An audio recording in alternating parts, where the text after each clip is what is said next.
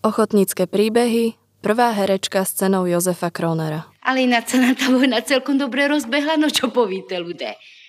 Pre dobrú obchodničku mi to mohol byť aj celkom slušný kšeft. Ale no tak dobre, dobre, no. Tak ja viem, že čuleky si myslíte, že čo to hentá ženská vypráva jak taký militarista. Ale ja si zase myslím takto.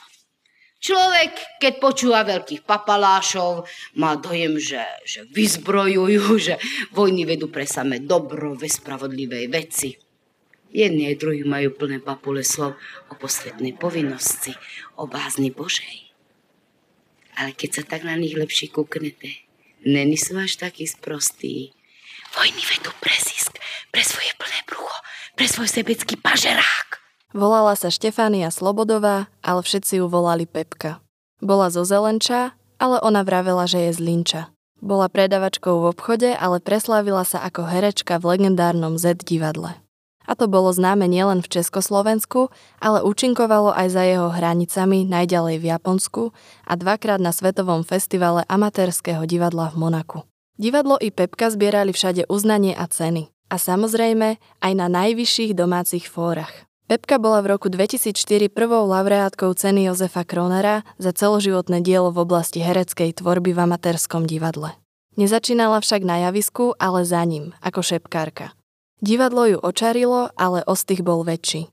Až na jednej skúške javiskovej adaptácie Gogolovho románu Mŕtve duše veľký divadelný mák Jozef Bednárik rezolutne povedal Čo sa on zíš, budeš hrať, text vieš.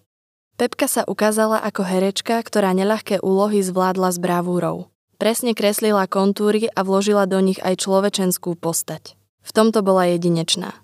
V Zelenči sa s Pepkou lúčili 5. januára 2017 nielen jej divadelní kolegovia, mnoho Zelenčanov, ale aj viacerí divadelníci zo Slovenska a priatelia zo zahraničia. Fanúšikov mala neúrekom, celkom zaslúžene. Odišla legenda, na ktorú sa nezabúda. Emblém Z divadla odišla guľvočka, matka Guráš. Napísal divadelný kritik a teatrológ Vladimír Števko. Chudoba potrebuje guráž, môj zlatý. Už len na to, aby chudobný človek mohol ráno stať, potrebuje guráž. Alebo aby privádzal deti do tohoto sveta.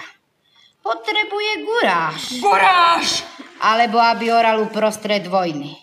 Potrebuje guráž. Páni nás nahánajú do vojny žltý proci modrý. No ale, no ale potom, keď raz bude po vojne, potom, keď sa budú sa stretnúť žltý aj modrý, potom, keď si budú sa pozrieť jeden druhému do očí, no veru budú potrebovať sakramentskú guráž. Počúvate podcast Národného osvetového centra Ochotnícke príbehy, ktorý sprevádza výstavu Divadlo väčších možností.